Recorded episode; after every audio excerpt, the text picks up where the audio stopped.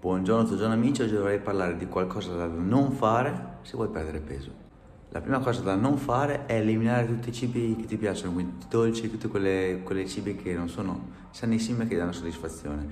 Considera che se andrai a fare una cosa troppo drastica a lungo termine non sarà sostenibile nel tempo, quindi con, mm, considera nel tuo bilancio calorico settimanale, che deve essere in deficit se vuoi dimagrire, anche qualcosa di un po' più piacevole, un gelato, un dolce, insomma quel cibo che ti piace che se rimarrà all'interno del deficit calorico ti permetterà comunque di perdere peso.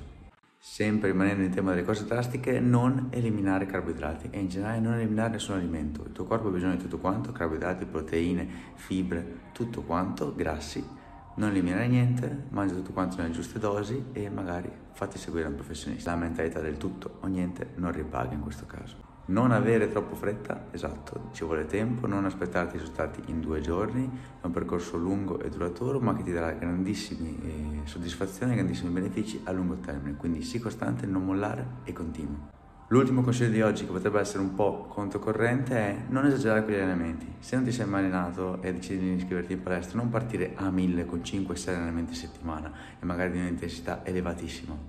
Darai uno shock troppo, troppo importante al tuo corpo e finirai per abbandonare molto velocemente, anche perché molto probabilmente nei giorni successivi agli allenamenti ti sentirai veramente stanco e veramente con tanti dolori.